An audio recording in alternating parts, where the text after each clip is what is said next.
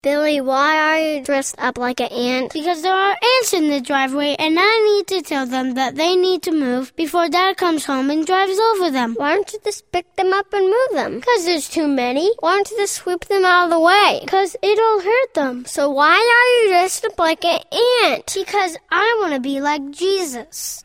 God became like us so we could better understand him. Can I help? Yeah, you go tell them that I'm coming and then. Hi, kids, I'm home. No! Welcome to Anchor Points, a program produced by Frederick Seventh day Adventist Church of Frederick, Maryland. Here, we hope you'll find answers to some of life's everyday struggles.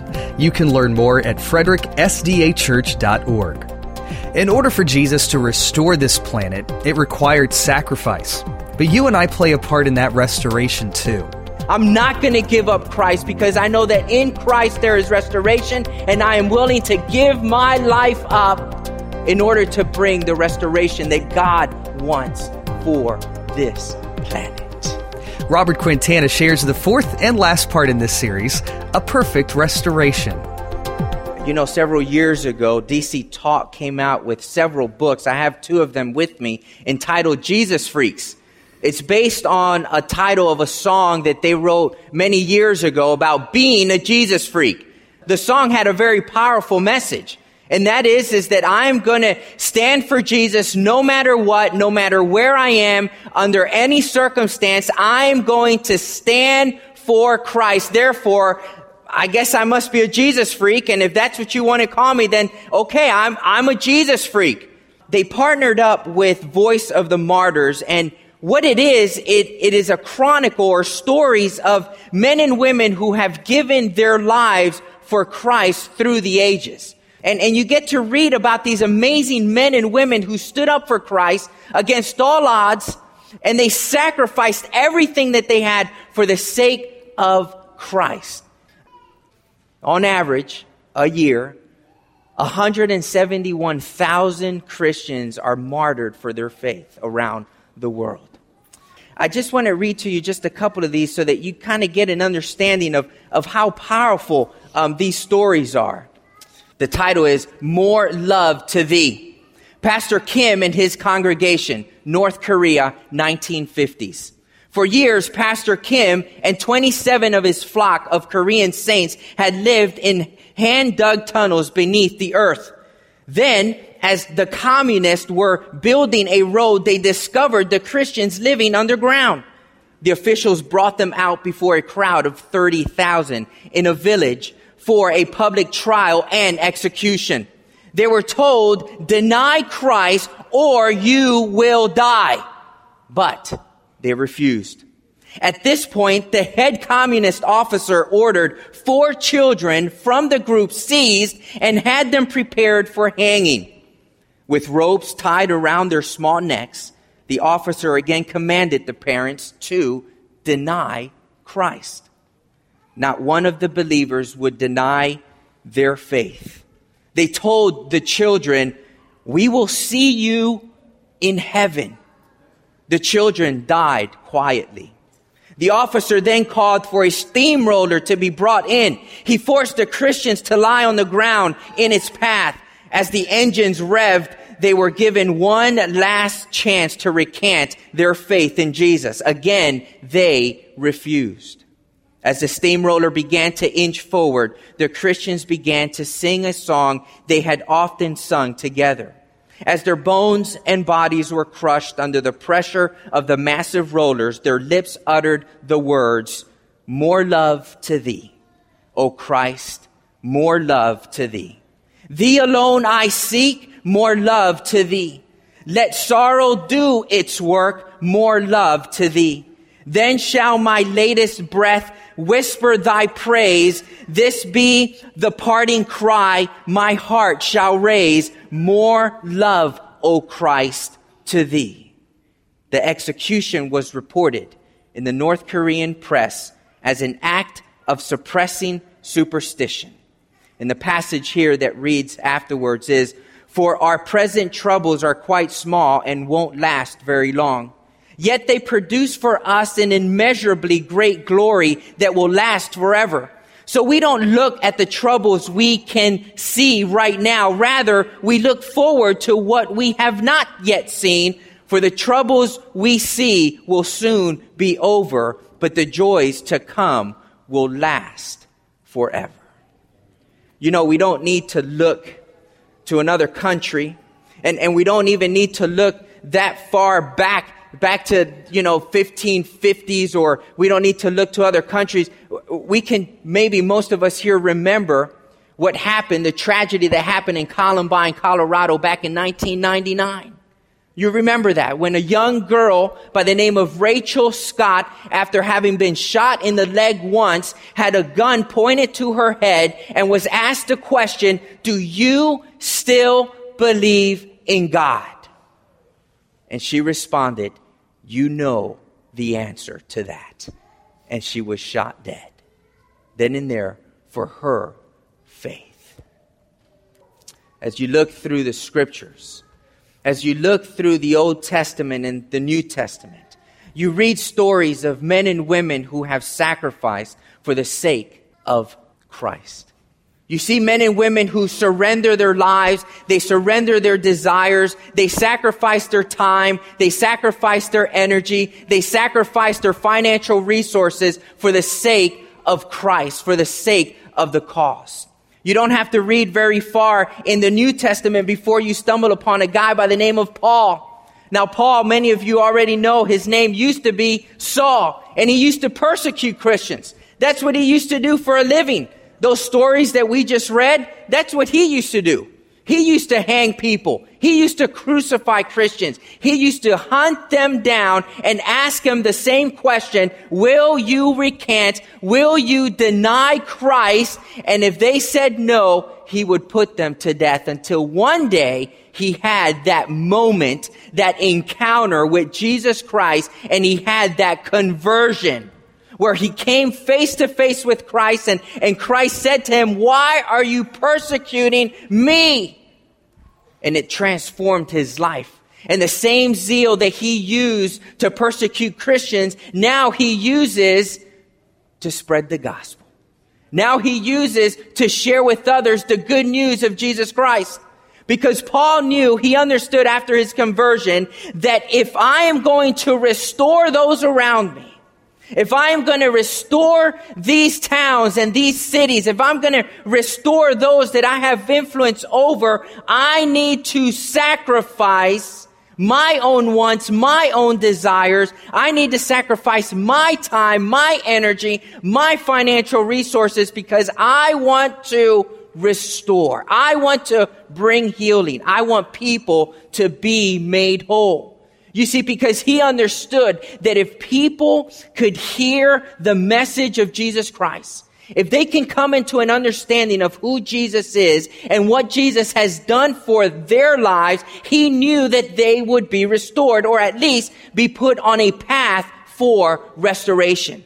And so he endured great, great pain. I'd like for you to turn to 2 Corinthians chapter 11. He shares with us the sacrifice, the pain that he endured. Second Corinthians chapter 11, starting with verse 23. I'm reading from the New King James Version. Are they ministers of Christ? He says the question to the church in Corinth there. I speak as a fool. I am more. I am a Jesus freak. And people might say I'm crazy. People might say I'm a fool. You don't know the extent of my foolishness. I am a true Jesus freak, Paul says. I am more in labors more abundant, in stripes above measure, in prisons more frequently, in deaths often. From the Jews, five times I've received 40 stripes minus one.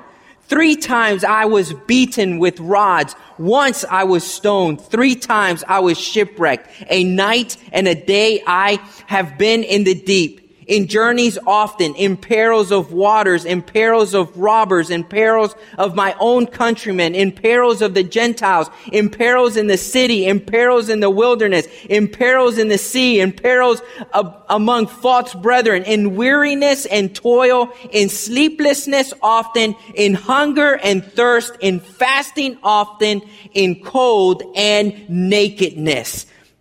Paul sacrificed a lot. He sacrificed his whole life. And in fact, th- this book that I just shared with you a little bit ago shares his story and shares how he was martyred as well. I'm not going to read the whole thing. I'm just going to read the last um, couple of paragraphs here. As Paul's execution drew near, God prepared his heart. He wrote his spiritual son, Timothy. Now the time has come for me to die. My life is like a drink offering being poured out on the altar. I have fought well. I have finished the race. I have been faithful. So a crown will be given to me for pleasing the Lord. Finally, Paul was sentenced to death because he was a Roman citizen. He was not tortured like so many of the believers during Nero's reign, but was beheaded outside the city. He was approximately 64 years old. Paul gave his life up. He sacrificed much for the sake of the cross because he understood that if restoration is going to take place around us, it is going to require sacrifice.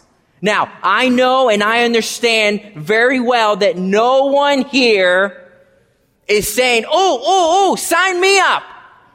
That's what I want. I, I know that. Why? Because I know me. And I, because I know me, I know you. There's no one here that's rushing out the door. Where's the sign up sheet? That's the kind of life I want to live. But I'm going to tell you that all of those sacrifices that we've just read about point to one sacrifice. And that is the sacrifice that we study. That is the sacrifice that we admire.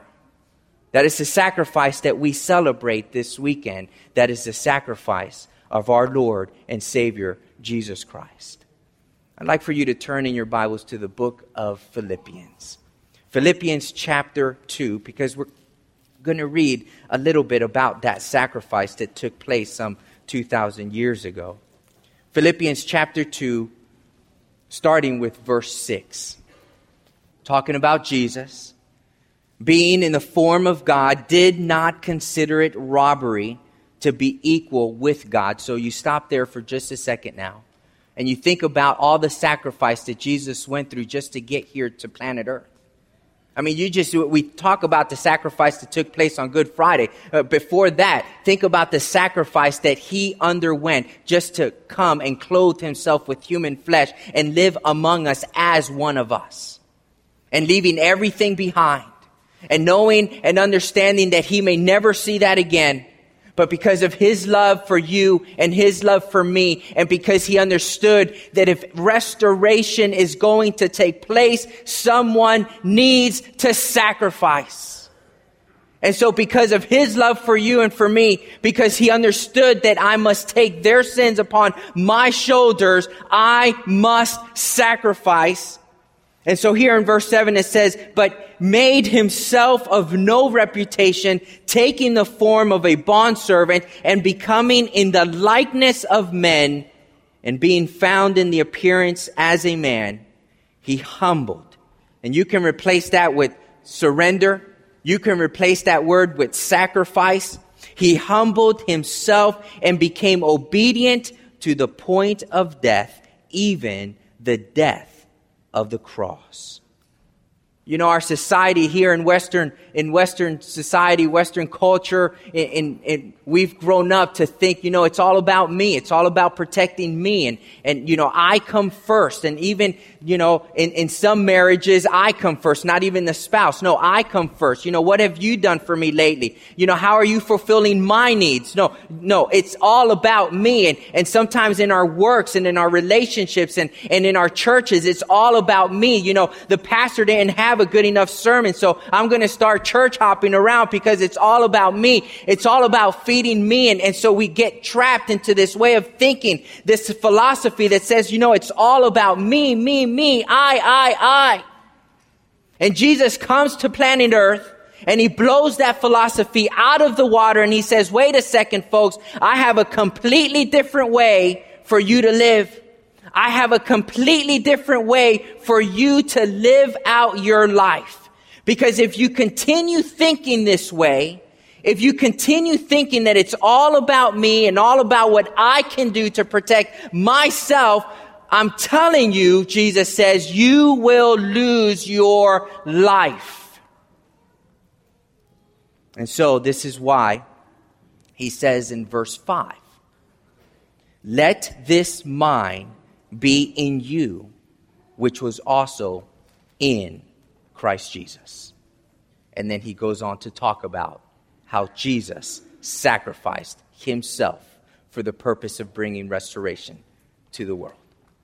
And so he says this philosophy, this, this spirit of surrender, this spirit of sacrifice, this spirit that Jesus had to surrender oneself and to humble oneself and to be obedient and to sacrifice on every turn to sacrifice. That is the mind that I want in you.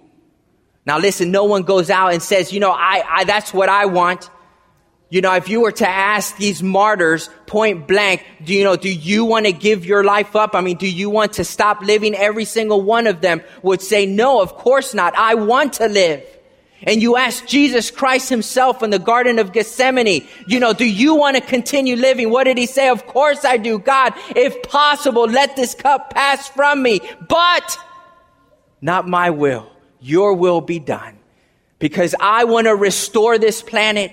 And in order to restore this planet, God, I know that it requires sacrifice. Therefore, I give my life up in order to bring restoration to the planet. And when you talk about these martyrs through the ages, they will say the same thing. I'm not going to give up Christ because I know that in Christ there is restoration and I am willing to give my life up in order to bring the restoration that God wants for this planet. Still, it's hard. It's hard for us to have that mentality, isn't it? Yeah, I'm going to sacrifice my time. I'm going to sacrifice my energy. I'm going to sacrifice my own desires for the benefit of the community so that the community can be restored. I understand that it's hard to have that kind of mentality, but can we just take a step back for just a moment and just look at the big picture? And I'd like for you to turn to, in your Bibles to the book of Matthew, Matthew chapter 10 to look at the bigger picture, to see exactly what's at stake. Matthew chapter 10, verse 34.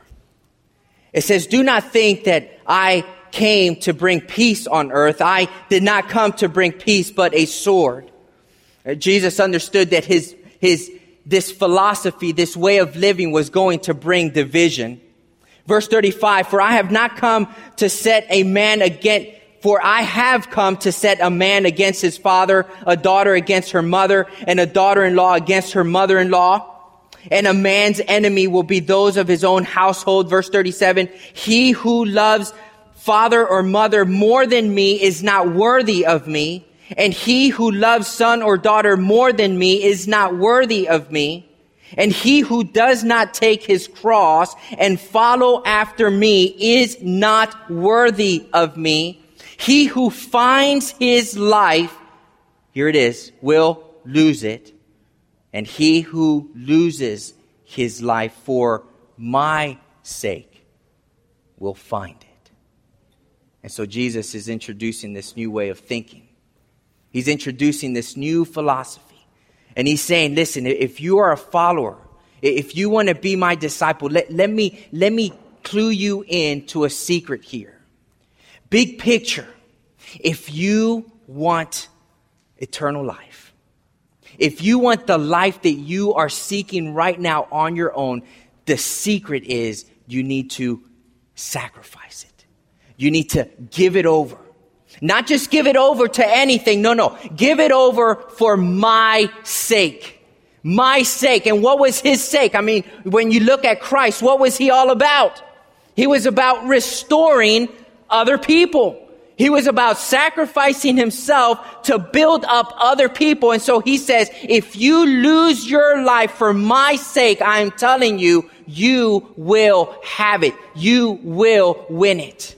And now here's the deal. When you, when you look at all of these martyrs, when you look at Mark and when you look at Paul and when you look at all of these individuals, men and women through all the ages who have been martyred for the, for the sake of Christ, right? They have experienced Christ and they're holding on so tightly that there is nothing on this planet that matters more.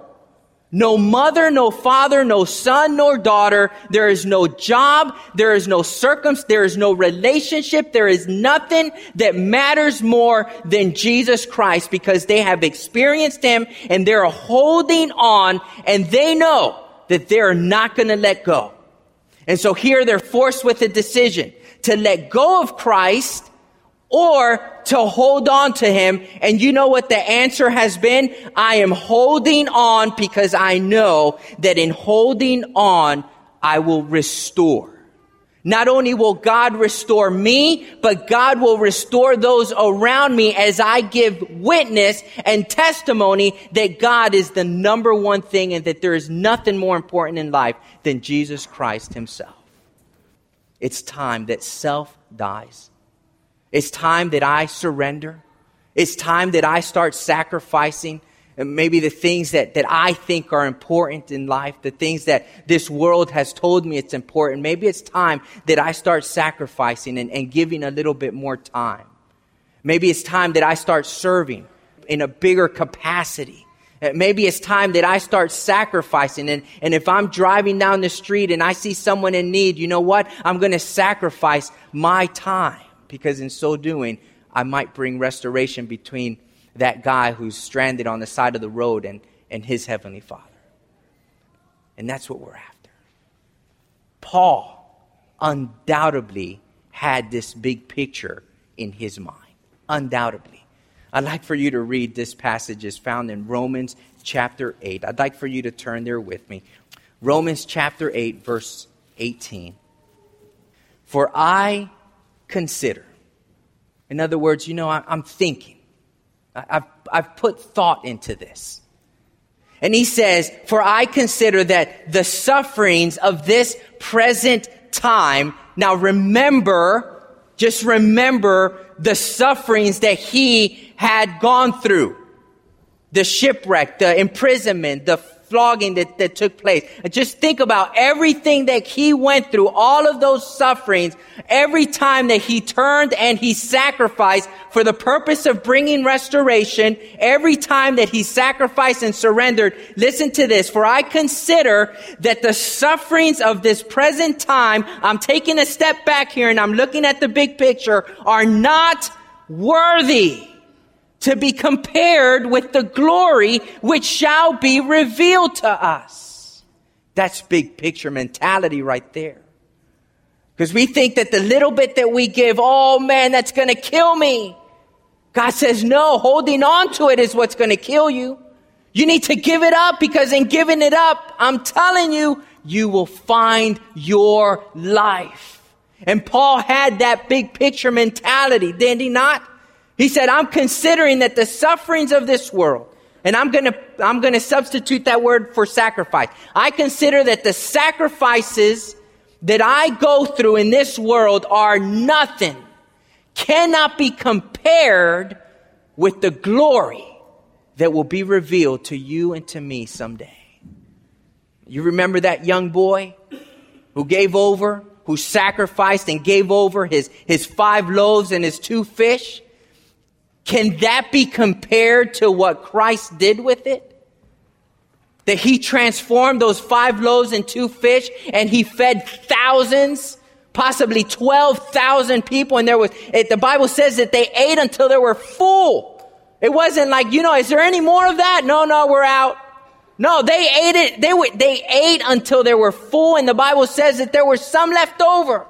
You cannot compare that little sacrifice with what Christ was able to do with it. And the same is true of our lives.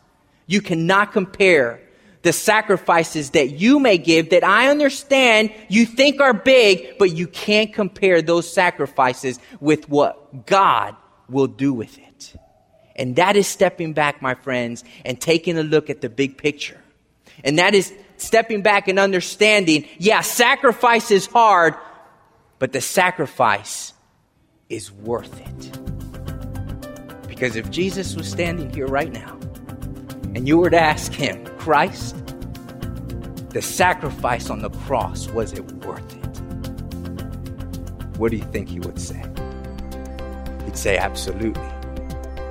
Because he was worth it. She was worth it. He was worth it. She was worth it. Yeah, it was worth it. Anchor Points with Robert Quintana is a ministry of the Frederick Seventh day Adventist Church of Frederick, Maryland. If you enjoyed this message, feel free to share it with a friend. You can subscribe to our podcast on iTunes or at fredericksdachurch.org. How can it be that there's only one way, that there's only one truth, that there's only one life? No, no, no, no. Wait a second. All roads lead to God. Uh uh It's easier to do things our way. But in order to follow the plan God has for your life, sometimes requires surrender. But there's freedom in that. And next week, Robert Quintana explains as he shares the first part in his series, I Shall Bow. Also, if you're wanting to learn more about how to begin a life change or just wanting more answers, we'd love to talk with you. Feel free to visit us online and check out some of our resources at fredericksdachurch.org. You can also call us during the week at 301 662 5254. We're located right between I 70 and Route 15 on Jefferson Pike.